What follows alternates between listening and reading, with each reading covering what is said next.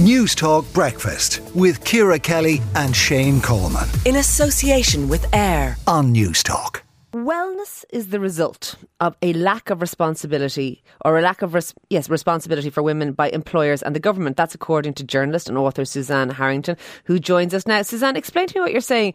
Are you saying that women are being told to exercise self care, but that's not really what we need? Am I right? Yeah, this isn't my big idea. This is a book called The Gospel of Wellness by industry journalist in LA called Rina Raphael, which has just come out. And she is talking basically about the monetization of the idea in the US, but how it obviously trickles down culturally to everywhere because it's kind of, she describes Los Angeles as the ground zero of wellness. So basically, what her point is, is that instead of providing childcare, healthcare, decent working conditions for everybody, but women in particular, we've been presented with an individualistic mandate that's separate from social and political systemic change and kind of gaslights women. So, in a nutshell, it is I'm stressed, I'm tired, I'm burnt out, I never see my kids, everything is really expensive, I'm losing my mind. And somebody says, and people in charge will say, Oh, have you tried yoga?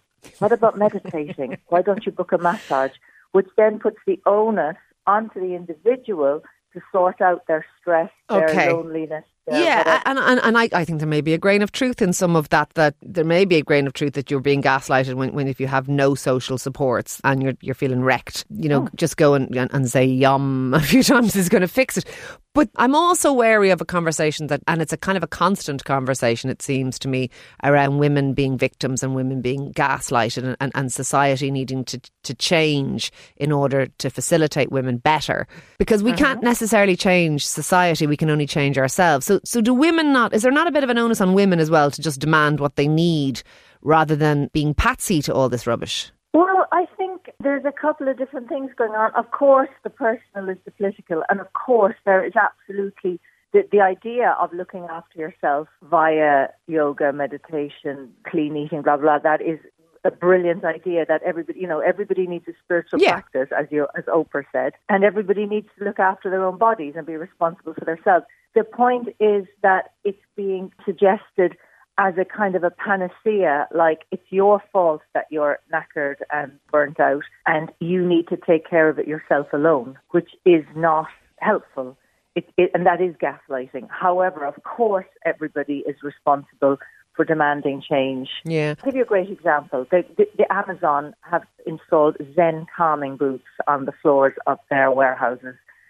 And this is not to single Amazon out, but it's a very good example. So that the when their workers are really stressed and have to allegedly pee in bottles and, you know, are tracked by algorithms, they then have an opportunity to stand in a tiny, weeny Zen calming booth for five minutes. Okay. Instead of changing the overall conditions, they're just Okay, so so that, that worked. We're, we're saying that the, that that workers who, who are to the pin of their collar in terms of the pressure that they're under, instead of being given support and that they're being given some kind of alternative yeah. nonsense uh, to some extent. And you know, I know I, I, I, I can I can buy some of this, and I can buy some of that in general. I do suspect that America is slightly different to here, insofar as that they have a very poor social welfare system, a very poor social care system, and it is individualistic. Yeah. So, so we do yeah. have free education for our kids. We have subsidised childcare. We ha- we have things that they, they don't yeah. have. So I'm not sure if we're being gaslit to the same extent.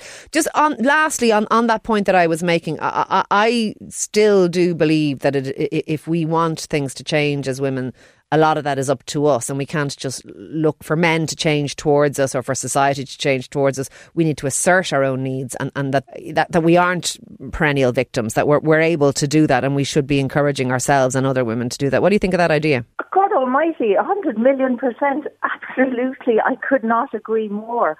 Totally. But there's a kind of a gap in the market from traditional healthcare and traditional religion have always excluded women. Yeah, yeah. You know, women weren't even women weren't used as medical testing was only ever done on men until I think the 80s or the 90s maybe, and religion has always excluded women. And so there's a big gap in the market for people like Goop for Gwyneth Paltrow. Yeah. She's just a, a very noisy example, but there's millions.